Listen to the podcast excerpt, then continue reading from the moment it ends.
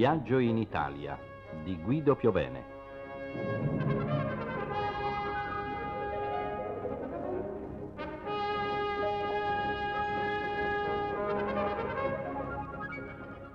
Matera e il Metaponto, con la collaborazione del radiocronista Nanni Saba.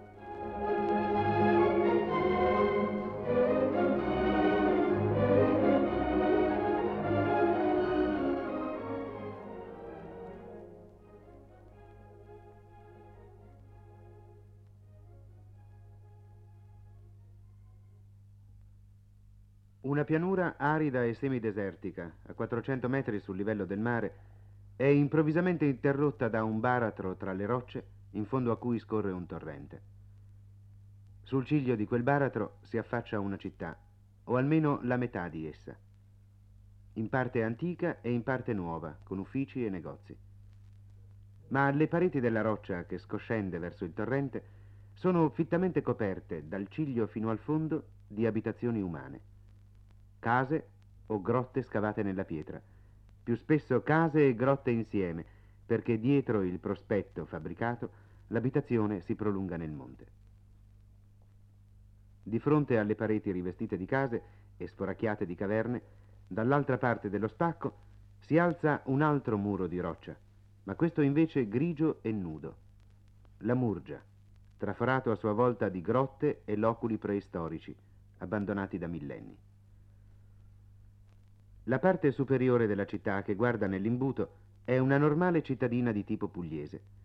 Vi sono belle chiese, una cattedrale romanica con sculture barbariche, San Giovanni, romanica e orientaleggiante, e sparso un po' dovunque in chiese e palazzi il barocco. Si può percorrerla senza avere il sospetto di quegli orridi popolati che si spalancano d'improvviso davanti a noi. Essi prendono il nome di sassi e hanno l'attrattiva dell'inverosimile. Sembra che Matera si affacci a un sottosuolo scoperchiato e abitato, che nell'insieme forma una città maggiore. Una tale adunanza di semicavernicoli, in cui si prolunga senza soluzione di continuità l'esistenza della preistoria, non ha paragone in Europa ed è tra i paesaggi italiani che generano più stupore. Spaccata da valli rupestri, Matera è una specie di Siena del Sud, più remota nel tempo, che dovrebbe attirare i visitatori. Ne affluiscono infatti in numero limitato, essendo per lo più studiosi di problemi sociali, politici, giornalisti, le figure del dopoguerra attratti dal caso dei sassi, oppure etnografi, archeologi, perlustratori di caverne. I sassi di Matera sono due, separati da uno sperone. Il primo, detto Barisano, e un altro, detto Caveoso. Li sovrastano, come da un empireo, chiese, torri, palazzi. Il Duomo, il palazzo Giudice Pietro e i torrioni del castello. Li domina una strada che corre lungo la cornice. I giri delle strade che vi scendono dentro come di cerchia in cerchia suggerirono ai pigri il facile paragone con l'inferno dantesco. Con la parete nuda, forata di loculi, che si leva di fronte, questa città del sottoterra, alla luce del sole, è funeraria e densa di colore nel tempo stesso, e vi formicola una vita incredibilmente fitta. Le vie sono ingombre di carri e delle frotte dei bambini. Dentro le case e grotte dalle porte socchiuse si scorgono aratri, zappe, asini, muli e quei commestibili appesi, salami, peperoni, cipolle, aglio, zucche, meloni, che assumono nel sud quasi un valore ornamentale. Tra le grotte di abitazione se ne vedono altre dette cellari, mescite di vino in cui si pigia anche l'uva col sistema antico e dove il vino perciò compie tutto il suo ciclo. La popolazione dei Sassi è mista. Molti sono contadini e anche questo sembra incredibile. Per andare e tornare dai campi sui quali lavorano fanno perfino 20 chilometri al giorno. Perciò alle due e mezzo di notte le vie si risvegliano, si affollano nel buio di uomini, asini e muli che partono per la campagna in un frastuono di sonagli. Un simile ambiente è adatto alla sopravvivenza delle credenze magiche o superstizioni. Un vecchio di qui, tale Saverio, diceva di avere viaggiato in paesi lontani senza muoversi dalla sua grotta, e infatti sapeva descriverli. Molto più controllabile è però il dilagare delle predicazioni religiose nella voragine. Sono fatti che in genere gli italiani non sanno. I sassi contengono molti protestanti. Dopo la guerra il loro numero aumentò e appartengono alle sette più popolari e visionarie, quali i battisti e soprattutto i pentecostali. Il parroco della chiesa di San Giovanni, che sovrasta la spaccatura, mi disse che il numero dei protestanti aumenta in fondo all'imbuto. Come in un contrasto scenico, dalla città superiore irrompono invece cortei di donne recitando il rosario. Pochissima è la delinquenza e la moralità è buona. La ricchezza dei sassi è il pane, grazie all'ottimo grano duro di questa zona. L'impressione che danno i sassi nel loro insieme è quella di un presepio napoletano, ma illividito e quasi stravolto da un fondo spiritico. Parlo dei sassi come si presentavano all'inizio delle riforme, già che la loro situazione adesso va mutando. Il deperimento di gran parte delle abitazioni, e più ancora nel sasso caveoso che in quello barisano, divenne nel dopoguerra un argomento d'obbligo della letteratura politica sul Mezzogiorno. Bisognava svuotare i sassi per trasportare gli abitanti in case più igieniche e i contadini più vicini alla terra. La voragine conteneva circa 18.000 dei 30.000 abitanti della città. La legge dei Sassi, varata nel 1952, stanziò 5 miliardi e 200 milioni per il loro risanamento. Fu decisa la costruzione dal nulla di cinque villaggi in vicinanza di Matera, nella parte alta. Sono La Martella, il primo in ordine di tempo, costruiti dall'Undra Casas, poi Serra Venerdì, Venusio e altri due che seguirono. Costruzioni e trasferimenti si svolsero come sempre tra vivaci polemiche. Non era lecito procedere in maniera drastica. Abbattere, sventrare nei sassi sarebbe un delitto, già che nel loro insieme essi costituiscono un monumento impareggiabile, in cui lo squallore si mescola con antiche chiese e palazzotti decaduti. Gran numero di quelle case sono di bella architettura. Tutti gli stili hanno lasciato una loro traccia nella voragine. Si tratta di una organica sistemazione urbana, sorta in età remote sulle pareti di un burrone, forse perché i primi abitanti andavano in cerca dell'acqua. Proprio perché era un vero consorzio, sebbene inammissibile nelle condizioni presenti, fu difficile toglierne gli abitanti che vi si erano incarnati. Strappati dal burrone, essi trovavano un mondo diverso da loro, quasi una diversa patria. Fuori del fiato collettivo a cui erano avvezzi, nelle costruzioni divise dei villaggi moderni, si sentivano spersi e talvolta atterriti. Preferisco la mia grotta, il mio vicinato. Era una frase consueta. Oppure acconsentivano a muoversi purché nelle case nuove già trovassero il vecchio consorzio ricomposto. Il professor Francesco Nitti ha partecipato ai lavori della commissione di studi di Matera, di cui si pubblicano in questi giorni i risultati effettivamente c'è nei sassi un ordine contadino.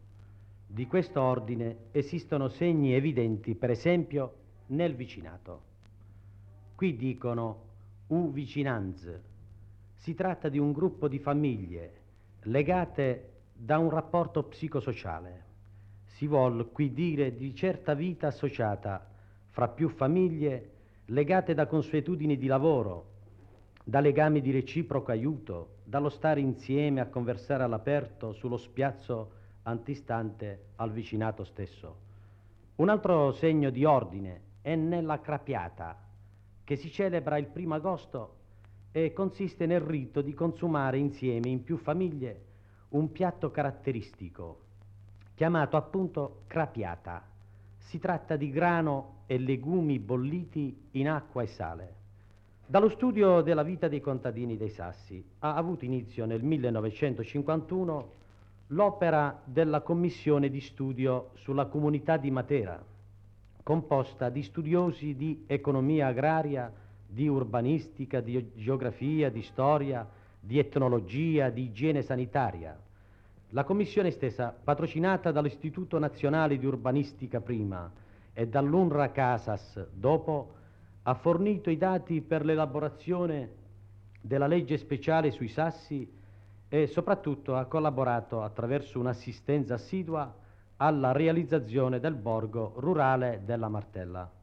Il dottor Albino Sacco è un assistente sociale dell'UNRWA Casas, l'ente che costruì il borgo della Martella. Noi abbiamo rilevato anche tutti i vicinati esistenti nei sassi, che assommano a 287 vicinati Si è cercato anche di vedere che cosa sono questi vicinati e, e praticamente che vita essi eh, in, in questi vicinati si svolge e cercando poi di dare agli architetti quanto più era possibile del materiale per pro produrre, diciamo così, in una nuova scala il, proprio il valore, la misura del vicinato dal punto di vista urbanistico. E noi dal nostro canto cercando di portare giù quelle famiglie che avessero eh, interesse di stare insieme con delle altre, cercare cioè in altri termini di eh, trasferire nel nuovo borgo dei nuclei familiari che andassero d'accordo, che andassero, insomma, che fossero eh, omogenei. omogenei, ecco, da questo punto di vista. I nuovi borghi affacciati sui campi sono sani e ariosi e l'assegnatario riceve una casa munita di stalla, fienile, pollaio, pagandola in 25 anni a una cifra molto bassa. Oggi il trasferimento è ben avviato. Le case svuotate dei sassi sono chiuse perché non si riempiano un'altra volta. Si deve solo chiedere che la loro straordinaria città sia lasciata integra nell'insieme, come monumento dal quale possono imparare molto non soltanto l'etnologo, ma anche l'architetto moderno. Potenza, che gravita su Salerno, è quasi un prolungamento della Campania. Matera, che gravita invece su Bari, è quasi parte della Puglia. A Potenza maggiore è la tradizione politica. A Matera maggiori le possibilità economiche. La Lucania, veduta dall'angolo di Matera, offre prospettive più liete. Ormai sottratta al suo millenario isolamento, comincia a rivelare nelle zone di pianura e specialmente nel metaponto notevoli risorse. Tra qualche anno la sua vita potrebbe essere trasformata. Si prevede un forte sviluppo dell'agricoltura e una fioritura di industrie per la trasformazione dei prodotti agricoli. Il panorama economico è quello di gran parte del sud. Da un lato si lamenta una deficienza di credito e la mancanza di una banca locale, dall'altro si rileva che il capitale esistente rifugge dall'investimento nelle industrie, tranne quella molitaria, la più tradizionale, avversando le novità. I principali negozi, cinematografi, sono iniziative di forestieri, soprattutto baresi, e così il nuovo albergo. Tuttavia, un industriale venuto dal contado ha fatto sorgere qui in pochi anni una fabbrica di laterizi, oltre ad un mobilificio ed a stazioni di servizio automobilistiche, mettendo insieme una grossa sostanza e investendo in nuove imprese tutta la propria rendita. Ma sono figure che, anche se non inconsuete, prendono nel sud un rilievo drammatico perché in contrasto con l'ambiente. Le industrie più importanti sono due fabbriche di laterizi, quella a cui si è accennato e una seconda sorta con capitali veronesi, ambedue finanziate dalla Cassa del Mezzogiorno.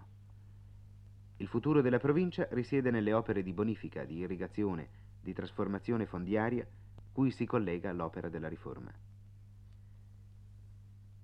Si incontra in tutto il sud, ma in nessun luogo forse, come in Lucania, un tipo di contadino che rovescia l'idea di contadino quale si è formata nei secoli. Un essere per così dire fluido, indefinito e sradicato dal paese. Frequente era il caso del contadino che andava a lavorare in un podere a grande distanza e dovendo sostarvi si faceva assegnare dal padrone una camera. Moltiplicandosi le soste, vi trasferiva la famiglia e vi si stabiliva, perdendo il contatto con la città ma senza amalgamarsi mai con la gente del luogo. Rimaneva un perpetuo estraneo, un uomo di nessuna terra. Quello che si fa nel sud ha, tra gli altri scopi, uno scopo, fornire agli uomini una patria non nominale, un ambiente nel quale possano definirsi, istituendo un legame d'affetto con i luoghi in cui vivono.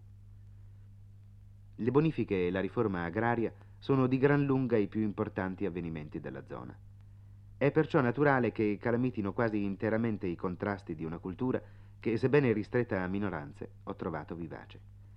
Vi si riscontra il radicalismo politico tipico degli ambienti cattolici operanti nell'ambito della riforma agraria. La funzione critica è esercitata soprattutto da un gruppetto di giovani legati al movimento di comunità che ha come centro Ivrea in Piemonte. Le loro idee compaiono in un settimanale, Basilicata. La popolazione lucana, le cui caratteristiche si confondono spesso con quelle calabresi, campane e pugliesi, si distingue però, come abbiamo già detto, per istinto poetico e per fantasia più vivaci. I lavori d'intarsio che i pastori eseguivano su modelli antichissimi bastoni, borracce, amuleti, sono i più belli che io abbia visto. Esposti nel museo, anche quelli che hanno mezzo secolo sembrano contemporanei ai pezzi di scavo. Oggi non si fanno più e la bella edilizia popolare si è estinta anch'essa con la fine del Settecento. Tuttavia a San Cataldo, presso Potenza, ne abbiamo osservato noi stessi i residui. Quei montanari, poveri e in gran parte analfabeti, eseguono ancora oggi, se lasciati a se stessi, case di grande nobiltà. Nelle classi colte è diffuso il gusto per l'archeologia e mi è accaduto di ricevere una lezione sui cosiddetti oscilli, cerchietti di materia fittile simili a quelli che si appendono ai bersagli. Certo erano amuleti che qui si trovano in gran copia e si appendevano forse ai rami degli alberi, forse all'entrata delle case o delle capanne. Il dilettantismo archeologico ci diede nel secolo scorso uno studioso geniale, Domenico Ridola, che raccolse nell'agro di Matera il materiale conservato oggi nel museo. La Lucania è tra le regioni nelle quali le civiltà lasciarono più numerosi strati, dall'età neolitica al periodo ellenico, e in cui più graduale e perciò quasi inavvertibile sembra il passaggio dalla preistoria alla storia. Più interessante della parte ellenica è quella preistorica, oppure riguardante le civiltà italiote. Il sottosuolo dell'interno lucano, forse più della costa, è ancora ricco di segreti. Il museo di Matera, oggi assai ben tenuto, ce ne dà un saggio, ma l'esplorazione è ancora in buona parte da compiere. I residui della Magna Grecia si radunano invece nella piana metapontina, lungo la costa ionica della Calabria. Scavi sistematici e vasti non furono eseguiti mai, ma forse difficilmente riporterebbero alla luce complessi architettonici ben conservati come in Sicilia e in Campania. I fiumi torrentizi ne hanno disperso gli avanzi trascinandoli verso il mare. Si può trovare tuttavia molto materiale sparso. Non è raro, nelle case dei contadini e dei pastori, imbattersi in basamenti di colonne, soglie di porte, frammenti di architravi, che essi hanno rimpiegato per i loro bisogni. La pianura che corre lungo il mare ai piedi dei monti, tra Metaponto e Nuova Sinni, stretta tra Calabria e Puglia, porta oggi il pensiero lontano dall'archeologia. Era un terreno paludoso e desertico, inondato dai capricciosi e impetuosi fiumi lucani, il Bradano, il Basento, l'Agri, il Sinni, dominato dalla malaria. Vi abitava qualche pioniere la cui vasta casa spiccava nella solitudine. La bonifica fu iniziata e condotta a buon punto tra le due grandi guerre.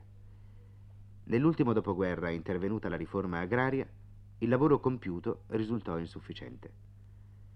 Per le piccole proprietà distribuite oggi ai coloni occorre una bonifica capillare che salvi ogni metro di terra, senza indulgenze signorili. La bonifica fu ripresa.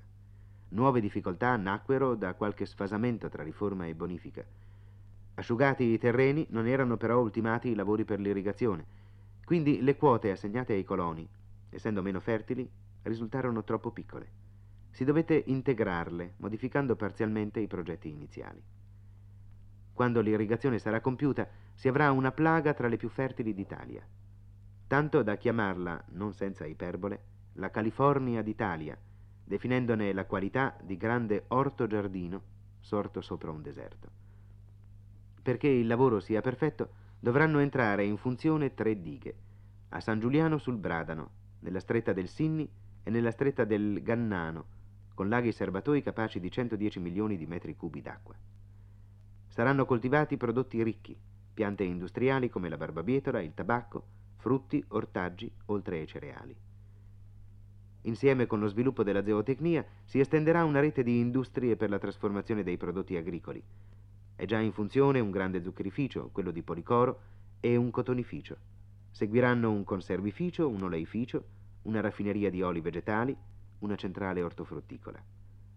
Una ditta romana già fabbrica sul posto tubi di cemento per l'irrigazione. La visita ai luoghi della riforma, compiuta tante volte attraverso l'Italia, qui è stata per me nuova e piacevole. In Lucania, la riforma è riuscita a diventare bella, oltre che necessaria. Vi è un ottimismo trasfuso nelle apparenze fresche della natura, una grande gaiezza, una sana e attiva fiducia nel futuro. Lungo tutta la fascia ionica è quella la plaga più lieta che suscita in noi maggiori speranze. e anche nell'insieme una delle maggiori opere del dopoguerra. Non si può tuttavia pretendere di ricavarne un repentino risultato politico, un cambiamento radicale di opinioni. Bisogna attendere che maturi lentamente attraverso gli anni. Questi lavori si devono giudicare in se stessi nel loro valore oggettivo. Sorgono nella piana metapontina borghi con i servizi, non residenziali perché i contadini sono sparsi nelle campagne. Già si scorgono i lineamenti di una campagna città fittamente abitata, come per esempio in Emilia. È una realtà che sconvolge le idee tradizionali sul mezzogiorno e dimostra ancora una volta come esse siano in gran parte fittizie. Alcune case appaiono anche graziose, circondate da giardinetti coltivati con delicatezza a scopo solamente decorativo. Benché non ancora irrigata e lontana dal pieno sviluppo, la piana già rivela la sua fecondità ed è un'immagine di benessere contadino. Quando vi andai era tutta coperta da una fioritura immensa, campi con due toni di rosso, i papaveri e il trifoglio, e intorno a quello scoppio, a quella mescolanza di tinte, le terre ricche di linfa sotto il sole del sud. Non ho mai visto nei miei viaggi un arruffio tale di margherite, grandi, di ogni colore, lunghe di stelo, agitate dal vento, sulle prode dei fossi, ai margini delle strade, dovunque vi fosse un pezzo di prato, e insieme di papaveri, di ireos gialli e azzurri. Era come una vibrazione di punti infocati a perdita d'occhio. Gli avanzi di Metaponto, del tempio di Apollo e quelli più pittoreschi di un tempio dorico chiamato le tavole palatine, legati al nome di Pitagora, senza avere la solennità dei grandi complessi archeologici, prendono nel nuovo ambiente quasi uno spirito rurale. Sono belli per l'amicizia con la natura che suscita dovunque sorga una colonna greca.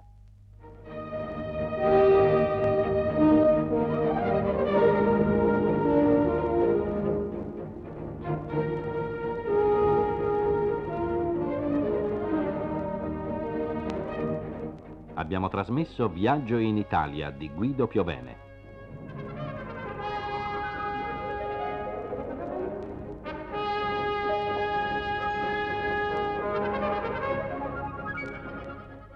Matera e il Metaponto, con la collaborazione del radiocronista Nanni Saba.